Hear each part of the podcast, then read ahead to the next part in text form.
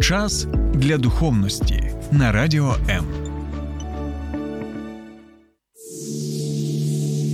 Є книга, яка протягом ось уже декількох тисячоліть впливає на долі всього людства. Можливо, настав твій час. Програма сторінками Біблії з теологом Сергієм Наколом щодня о 12 на радіо М.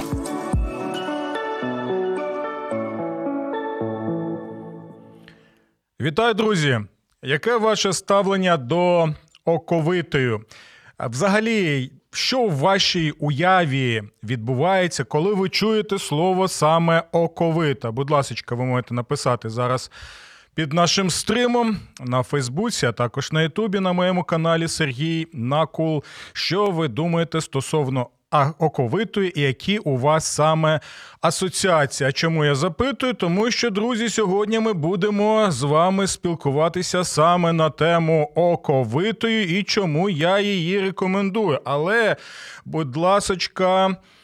Е, висновки зараз не робіть, тому що ми поспілкуємося про оковиту, яка дійсно важлива і необхідна усім людям, так, але це можливо, не та оковита, про яку ви саме подумали. Напишіть, про яку саме оковиту ви подумали, коли я звернувся до вас з цим запитанням. І що ж це за оковита? А для цього нам потрібно звернутися до самого слова оковита, так, яке у нас є в українській мові, але це слово запозичене. І перед тим як я вам поясню, що ж означає саме вислів оковита.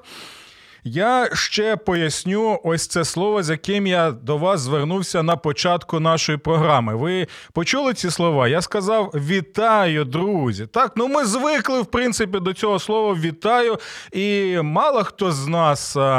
Може пояснити, а що означає це звичне українське слово вітаю. А це запозичене слово з латини. Так, так, так. І до речі, Латина у нас була розповсюджена в Україні. Це була мова, якою якою навчали і якою навчалися і в Києво-Могилянській академії. Тоді це був колегіум, так за це за часів Козаччини ще закочив за часів славетного гетьмана Мазепи і взагалі славетних е, гетьманів, яких у нас було багато. Так, от коли зверталися до людей зі словом. Вітаю! Так, це звідки це від е, слова віта.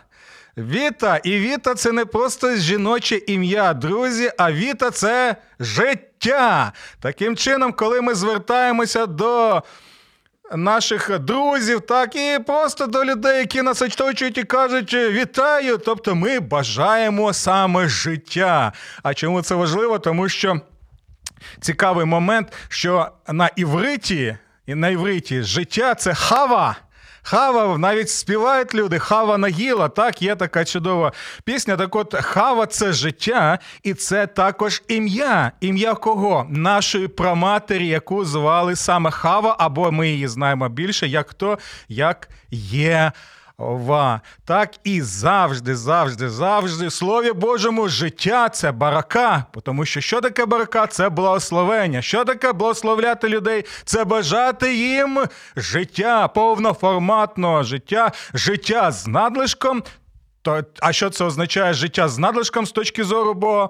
А це означає життя наповнене самим Богом, як твоїм творцем, як твоїм Господом, як твоїм Спасителем. І коли твоє життя воно сформатовано згідно тієї програми, того задуму, який Бог задумав для того. І коли ти функціонуєш саме таким чином, ти тоді благословений, тобто ти живеш повноцінним життям, так як від тебе цього очікує Бог. І це все важливо, тому що тепер ми підходимо саме до розуміння, а що ж таке оковита в українській мові. Ну, звичайно, всі розуміють, що оковита це в першу чергу.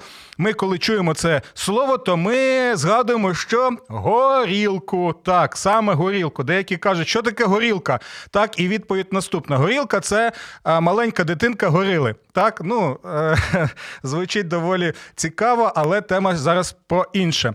Але ми не будемо з вами спілкуватися стосовно горілки. Я попереджаю, що зловживання алкогольними напоями суворо, суворо так е, забороняється в Слові Божому. Тому, друзі, не починайте це робити. Але якщо ви залежні, у вас є ця проблема, я усе ж таки вам раджу так звернутися до нашої лінії довіри, яку номери якої ви зможете побачити у нас на екрані, або звернутися взагалі до Радіо М і дізнатися більше про саме цю лінію довіри, якщо у вас є ця проблема. Тому, друзі, звичайно, на Радіо М і особливо в програмі Сторінками Біблії ми жодним чином не будемо популяризувати зловживання алкогольними напоями. І ця проблема у нас є в нашому суспільстві. На жаль, і багато людей, багато сімей, багато діточок, багато дружин, багато татусів, матусів. І самі залежні люди страждають від цього, і наслідки просто катастрофічні. Ми знаємо, до чого все це призводить. Життя людини це суцільне пекло. На жаль, на жаль,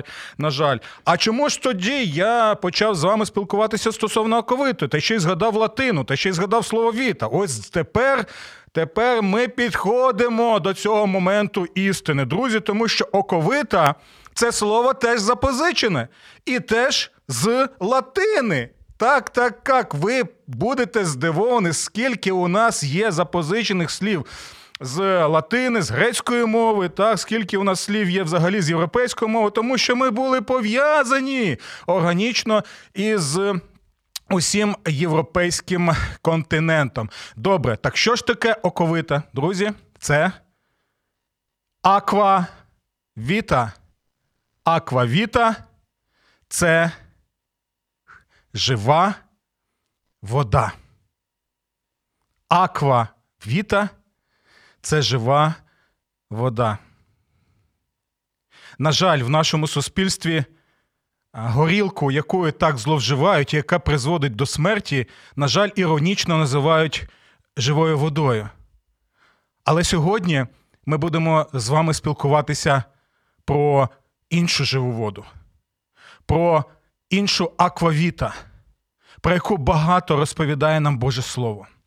Про ту живу воду, справжню живу воду, яку усі ми потребуємо, які, яку усі ми прагнемо,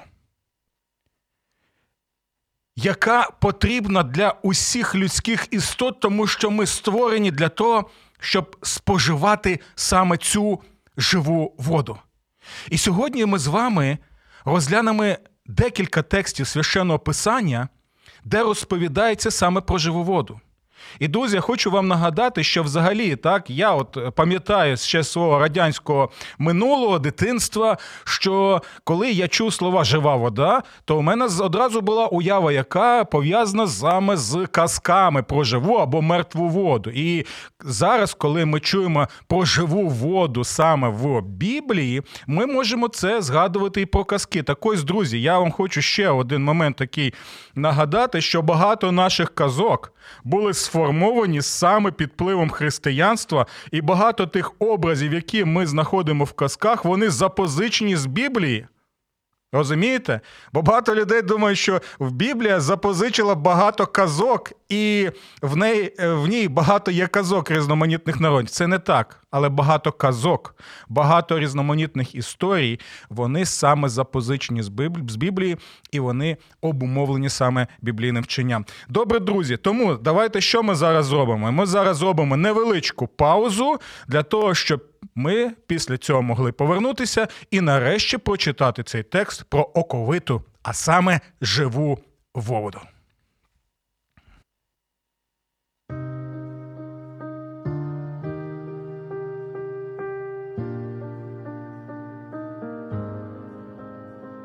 Не треба залишатися наодинці з болем. Ми раді вислухати вас. Вам важко на душі? Зателефонуйте нам. Ми розділимо ваш біль. Не тримайте у собі важкий тягар. Безкоштовна лінія довіри по всій території України 0800 50 77 50. А також чекаємо вас на сайті довіра.онлайн. Ну що, друзі, ми повертаємося до цієї теми, до теми оковитої, краще сказати, аквавіта або жива вода, про яку ми читаємо саме в Біблії. Я нагадую, що ми з вами розглядаємо. Книгу вихід і яким чином ми її розглядаємо, як ми над нею розмірковуємо, а саме розділ за розділом. Тому, будь ласка, якщо у вас не було можливості розглянути попередні е, розділи цієї книги, то ви можете підписатися на мій канал, назва його Сергій Накул на Ютубі. Так і долучатися тоді до обговорення у нас. Там доволі буває спекотно і доволі цікаво. Тому також долучайтеся зі своїми коментарями та запитаннями. Ну і нагадую, що ви можете також долучатися і до прямого етеру на моїй сторінці на Фейсбуці. Тому, друзі, як то кажуть, welcome to everybody, і будемо разом з вами розмірковувати над цим цими важливими і доволі актуальними темами. А Якщо ми не віримо, що це так, то я вам рекомендую все ж таки до кінця прослухати цю програму і зробити свої висновки, і написати, що ви думаєте стосовно моєї програми. А ще один доволі цікавий момент.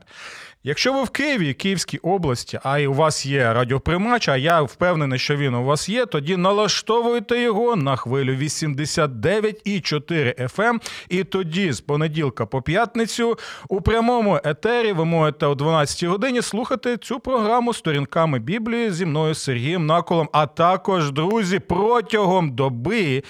Ви можете долучатися до різноманітних програм від моїх просто неймовірних колег з Радіо М. І ранковий етер, там є і музичні різноманітні програми, і програми присвячені психологічним нашим проблемам, так е, і актуальним питанням, яких стільки у нас є, особливо під час війни. Тому, друзі, 89,4 FM ем – це Радіо М, яке я вам дійсно щиросердо рекомендую. Добре. Всі ці речі ми вже з вами обговорили, і ось у нас є Коментар від пана Леоніда. Вітаю вас, Леоніда. Раді, що ви з нами, як і інші наші слухачі і глядачі. І Леонід пише: не знав я про Віта. А ось бачите, Леонід, чому важливо бути з пастором Сергієм в прямому етері. От, і дізнаватися про різноманітні речі, тому що я погано не пораджу. Навіть коли я раджу оковиту, ви можете побачити, що це не та оковита, про яку саме хтось можливо, подумав. І пан Леонід ще пише: я з задоволенням слухаю вас, особливо лінгвістичні пізнання. Це дуже важливо для розуміння Божого Слова. Ну як з вами не погодитися, Леоніда? Пишіть більше ще таких коментарів. Мені завжди приємно такі коментарі читати, але в той же час я відкритий і до конструктивних. Е, критичних зауважень, які я впевнений у наших слухачів та глядачів є. Добре, друзі, все з цим ми вже розібралися. З паном Леонідом ми поспілкувалися, отримали чудову таку позитивну е, дозу так, е, коментарів. І тоді відкриваємо 17-й розділ книги Вихід. Бо ось на основі цього розділу ми з вами і поспілкуємося про оковиту або живу воду, яка потрібна усім нам без винятку. Добре, що у нас тут ще? Ага, технічна команда мені показує, що в нас тут є ще деякі коментарі. Так, якщо я не помиляюся, чотири коментаря. Зараз мені допоможуть їх переглянути. Що тут у нас? Ага. Що в нас тут є? Це трошечки не те, так? Ну, добре, е, я буду зараз з вами читати 17 розділ книги Вихід, а тоді вже ще повернемося саме до коментарів на іншій нашій сторінці. Якщо ви готові, тоді давайте будемо починати. З пустелі Сін, уся ізраїльська громада, згідно з повеленням Господа, рухалася з зупинками далі і отоборилася у Рафідімі. Та у народу не було питної води. Ну, реально проблема. У народу нема питної води, а ви ще знаходитеся з таких, знаєте, спустошливих місцях в постелі. Це вам не жарти, до речі, друзі. Але в той же час ми з самого початку цього розділу бачимо доволі важливий момент, на який нам потрібно звернути увагу. Я ще раз на це е, хочу звернути вашу увагу. З пустелі Сін уся ізраїльська громада згідно з повелінням Господа рухалася. Почули? Згідно повеління Господа, який обіцяв їм, що він завжди буде перебувати з ними і буде піклуватися. Оце ключовий момент, який нам потрібно розуміти для того, щоб далі читати, що відбулося в цьому розділі. Так, не було у них питної води. Ну і що далі? Тож народ почав сваритися з Мойсеєм. Ого. Вони кричали: Дайте нам напитися води. Та Мойсей їм сказав: Чому лаєте мене? Чому спокушаєте Господа? Але народ справді страждав від спраги і продовжував нарікати на Мойсея, говорячи: навіщо ти вивів нас з Єгипту? Ти хочеш справою вигубити нас, наших дітей, нашу худобу? Навіщо це все потрібно? І Мойсей знову заволав до Господа і сказав: Що мені, Господи, робити з цим народом? Ще трохи, і вони поб'ють мене камінням. Тому Господь сказав Мойсеві: Вийди і стань перед народом. Візьми з собою старішин Ізраїлю, і нехай у твоїх руках буде твій посох, яким ти вдарив по нілу, йди.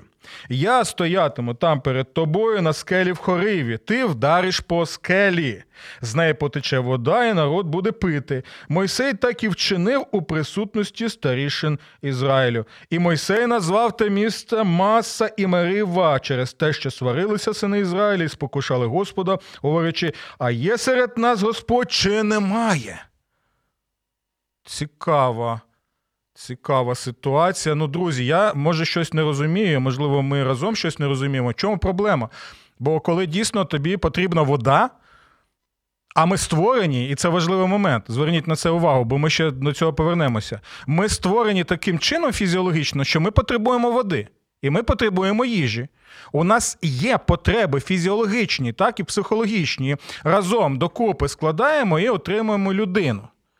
І ми знаходимося саме в такому фізіологічному контексті, створеному бому, в контексті нашої планети з флорою, з фауною, так, з атмосферою тощо, і все це нам потрібно, бо ми таким чином створені нашим Господом.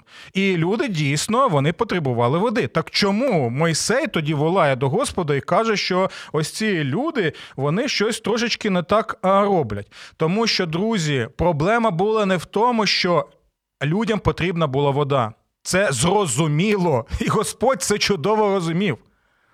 Гріх народу не був в тому, що їм потрібна була саме вода.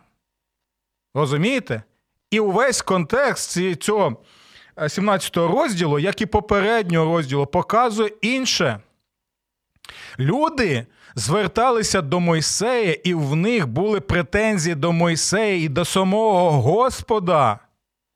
Не тому, що Господь не піклувався, не тому, що Господь щось не виконував, а тому, що знову і знову люди очікували, що Бог буде, знаєте, як джин з лампи Аладдіна, що якщо Бог вивів їх з єгипетського рабства, то він одразу їм.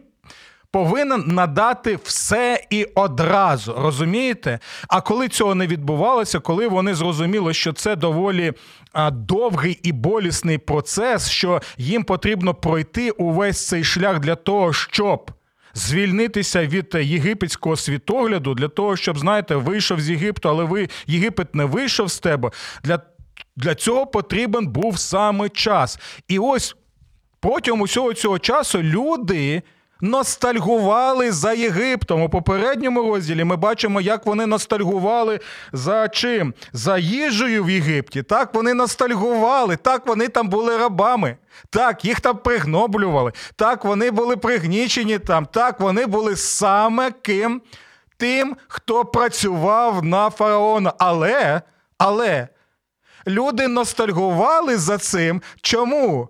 Тому що, незважаючи на те, що в них був статус рабів, і незважаючи на те, що їх використовували, незважаючи на те, що вони важко працювали, незважаючи на те, що до їх народу застосовувався принцип знищення так народу, яким саме чином, коли фараон е, заповів е, знищувати хлопчиків, так для того, щоб не не розповсюджувався ізраїльський народ ще більше в Єгипті. Незважаючи на це, ці люди ж казали наступне: але ж, але ж була стабільність фараона. Нічого не нагадує. У нас ж була ж стабільність, у нас ж були скрепи. У нас ж було ще ж добре, у нас ж така ж цивілізація, хоча ти в цій цивілізації а, ніхто і звуть тебе ніяк. І там ще було м'язко, фараон давав нам м'язко стабільно.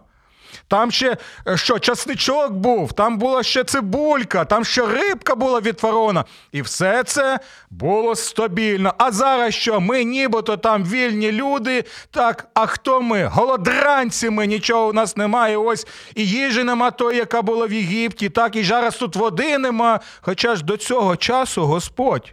Господь увесь час їх всім забезпечував. Усе, що потрібно було, це не, не те, що у них була потреба в воді, а те, яким чином вони це робили. Зі зневагою, з претензіями, так, з таким чином, знаєш, що ти нам все винен, о, ти нас звільнив, тепер ти за нас відповідальний, і ми не будемо брати на себе відповідальність. Оце і раб, є рабська психологія, бо ви можете раба звільнити, але ще потрібен час, щоб раб почав думати, мислити і діяти саме як вільна людина. І ось це була проблема саме з е, ізраїльським народом, і те, що Господь. е, Відповідає навіть в такому контексті, розумієте, це просто неймовірний момент. І це теж знову і знову показує нам, наскільки Бог вірний своїм обіцянкам, що він обіцяв так піклуватися про цей народ, що він обіцяв а, захищати цей народ, і він це виконує навіть тоді, коли вони готові навіть побити його служителя камінням. І коли вони плюються на цього Бога, коли стільки у них претензій до цього Бога, коли вони його зневажають, вони показують, що вони його не люблять, і таке відчуття, що вони просто його використовують таким прагматичним чином і не більше того. Розумієте? До речі, напишіть, будь ласка, чи. Чи ви згодні з е, з моїм коментарем на цей текст чи ні? Чи можливо у вас є ще додаткові якісь запитання або коментарі стосовно саме цієї теми? Але тут ще один друзі важливий момент, на який нам, потрібно звернути увагу з вами. Що саме це за момент? Дивіться. В листі до коринтян апостол Павло він згадує події які відбувалися з народом Божим в пустелі. І він пише, що усі ці події описані в Божому Слові як нагадування і попередження для, до нас. Розумієте? Тобто, це не просто цікава історія, це нагадування і попередження і для нас, людям, які живуть зараз в сучасному світі. І ось коли він пише про ці події він згадує там про скалу. І це важливий момент. Він каже про скалу, яка слідувала з Божим народом. Так? І далі він каже доволі цікаву річ, друзі. Просто неймовірну річ. Це вибух мозку. Він каже, що тою скалою був Ісус Христос. Ого! Нічого собі! Тобто Ісус Христос був ще тоді, коли народ ізраїльський виходив з Єгипту, і він був у пустелі. Але тут ще важливий один момент, який хтось може не помітити. Справа в тому, що в книзі Второзаконня, яка є головною представницькою книгою П'ятикнижжя Мойсеєва, Бог названий скалою. Почули це? Бог Ягве, Бог обраного ізраїльського народу, він названий скалою Ізраїля. Чому він названий скалою Ізраїля? І чому Ісус Христос названий скалою Ізраїля? Ну, по-перше, тому що ми вже казали те, що Ісус Христос, так, саме той Ісус Христос, якого знали апостоли, який в тілі був на землі, який вчив, який проповідував, який творив чуда, так, який був в першу чергу а, посланий Отцем Небесним до свого народу, так? Це той самий Ісус, який і був тим Ягве, який визволив свій народ з рабства єгипетського. Це перше. Але по-друге, ось ця історія зі скалою, вона ще нам щось важливе нагадує. По-перше, народ побачив, що Бог, незважаючи на те, як вони ставляться до нього, він усе ж таки надає їм воду. Але що потрібно було зробити? Дивіться, у Мойсея був посох. Посох був дерев'яний. Посох був дерев'яний. Цим дерев'яним посохом потрібно було вдарити як списом по скалі. Почули це? Це важливий момент. Вдарити як списом по скалі. І саме після цього з цієї скали починається литися жива вода, яка що надасть можливим цим спраглим людям, невдячним багатьом людям напитися до схочу. Але чому це важливо? Дивіться тепер, таким чином ми можемо побачити тут ілюстрацію як для них, так і для нас. Що що Бог, незважаючи на те, що ви мене б'єте своїми претензіями, ви мене б'єте таким чином, а як по скалі б'єте мене, незважаючи на це, я вам даю саме живу воду. А що було далі, як це пов'язано неймовірним чином з Ісусом Христом, ми дізнаємося після невеличкої паузи. Слухай радіо М на fm ем хвилях. Київ 89,4, Запоріжжя 88 та 8, Кременчук 97 і 9, Донецька область, Слов'янськ, Краматорськ 87 та 5 FM, ем. Покровськ 103 і 7, Гірник 105 і 5, Одеська область, Миколаївка 101 і 7 FM. Ем. Радіо М. Ми тут заради тебе. Ну що, друзі, ми побачили так, як Мойсей б'є саме своїм дерев'яним посохом по скалі, і саме з цієї скали люди отримують живу воду, і таким чином вони могли напитися до схочу. Вони отримали живу воду. І ми можемо побачити, що це нагадує нам про Бога, який є цією скалою, про Господа Ісуса Христа, якого сам апостол Павло називає скалою, з якого ми і можемо отримати цю живу воду. А тепер, друзі. Коли ми чуємо про цей дерев'яний посох, коли ми чуємо про воду, коли ми чуємо про те, як Мойсей б'є як списом по цій саме скалі, щоб отримати цю живу воду, кого ми згадуємо? Ми згадуємо Ісуса Христа, який висить на дереві, на дерев'яному хресті. На дерев'яному хресті він висить, і що ми читаємо в одному з Євангелій? Що один так, з воїнів що він робить? Він списом пробиває бік Господа Ісуса Христа, який висить на Христі. І що там ми чуємо? Які слова? Ми читаємо, що з цього боку починає литися кров і вода. Як з цієї скали після удару посохом л'ється жива вода, так і після удару цим списом Господа Ісуса Христа, який і є цією скалою Божого народу, і всі, хто вірує, приймає його, з нього, як скали, також лється жива вода, і не просто жива вода, а з його кров'ю пролитою. Таким чином, що кожний, що має цю жагу, цю спрагу, він може отримати, як ті люди отримали з цієї скали саме живу воду. І це не просто вода, яка може а, Надати нам воду так, щоб фізіологічно ми могли знову бути живими. А це саме жива вода вічного життя.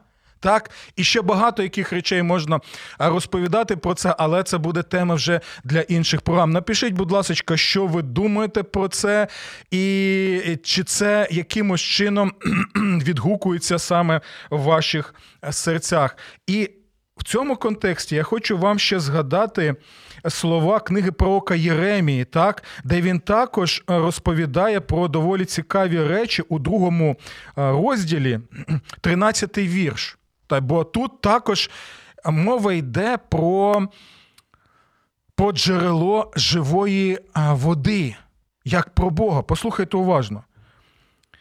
Адже два злочини мій народ учинив. І дивіться, це тепер відбувається не за часів Моїсея, так, а вже за часів пророка Єремії. Але чомусь пророк Єремія знову згадує про живу воду, про Бога і показує, наскільки це актуально було як за часів Моїсея, так це актуально за наших часів, так це актуально і зараз для нас. Адже два злочини мій народ учинив. Вони мене джерело живої води. Почули? Вони мене, джерело живої води, відкинули. І що зробили? І видовбали свої водойми, водоймища діряві, які не здатні утримувати воду. І далі він запитує з тим, про що розповідає нам книга Вихід. Хіба Ізраїль став рабом, або він у рабстві народився? Чи ви що, зараз в рабстві? Чи ви раби? Чи ви забули, що я вас визволів, зробив вас живими людьми, вільними людьми, для того, щоб ви мали спілкування зі мною, що я є та скала, з якої ви отримуєте цю живу воду, що ви можете задовольнити всі свої потреби саме мною, щоб у вас було життя з надблишком, про що каже також Євангеліє від Йоанна, Господь Ісус Христос. Чому ж ви тоді відвертаєтеся від мене від джерела живої води? І це все показує наступне: що в Адамі і Єві ми були створені друзі таким чином, щоб у нас була жага, як фізіологічна жага. Так, нам потрібна їжа, нам а, потрібна вода, нам, а, нам, нам потрібні фізіологічні різноманітні потреби. так. Е, ми ми створені таким чином, але в той же час у кожного з нас є також потреба божественного, у кожного з нас є потреба надприроднього, і ми, знаєте, намагаємося якимось чином задовольнити ці потреби духовні. Але якщо ми не зустрічаємося саме з Богом, з джерелом живої води, який може задовольнити наші потреби, увесь час ми будемо незадоволенчими, ми будемо відчувати щось не те, якийсь дисонанс відбувається, тому що чим би ми не заповнювали себе себе якимись ерзац-продуктами, так, але ми розуміємо, що усі наші ці цистерни вони дереві, і виходить з нас ця вода, і тому можна наповнити її лише живою водою Господа Ісуса Христа. І пам'ятаєте ту ситуацію, коли Господь зустрічається з жіночкою самарянкою, так, біля. Біля колодця одного, і він нагадує їй так, що в тебе було багато шлюбів. Так, у неї було п'ять чоловіків у шлюбах. І дивіться, е, е, усі ці чоловіки цю жіночку не задовольняли, тобто у неї була жага перший чоловік, другий чоловік, третій чоловік. Це я зараз не кажу, що це лише з жінками. Так, це це є і з чоловіками така сама проблема, коли міняють чоловіків і дружин, так е, і, і не можуть знайти у багатьох випадках якогось такого задоволення або е, багато приділяють уваги сексу, так, е, сексу за межами за шлюбу, так, або до шлюбу, або багато є партнерів сексуальних, але люди не не можуть задовольнити цю потребу. Так ось у цієї жіночки у неї була оця жага. Вона намагалася заповнити своє життя, сенс, якийсь такий, ось саме зі спілкування з цими чоловіками, але одразу знову, знову, знову, знову щось не те було саме в її житті. І ось вона зустрічається з Господом Ісусом Христом, який каже, що жіночко, я і є жива вода. І якщо ти нарешті своє життя наповниш мною, моїм сенсом, моїм задумом, ось тоді вже через це ти будеш розуміти задоволення в тих речах, яких ти маєш, які оточують тебе. Чому? Тому що коли. Чаша твого життя наповнена саме живою водою, так з надлишком, тоді ти можеш казати: якщо Господь зі мною, то що мені ще потрібно, як на небі, так і на землі. Ось це і є та жива вода, яку всі ми можемо отримати в Господі Ісусі Христі. Коли ми наповнюємося тоді сенсом, ми наповнюємося тоді розумінням, для чого ми існуємо, для чого ми живемо, для чого мета нашого життя і як нам жити, так як вчить нас Господь Ісус і втілював Він це в своєму житті. До нових зустрічей в прямому етері. Я чекаю на вас і всі ваші коментарі і також запитання. До нових зустрічей! Сподобався ефір? Є запитання або заперечення? Пиши радіом.ua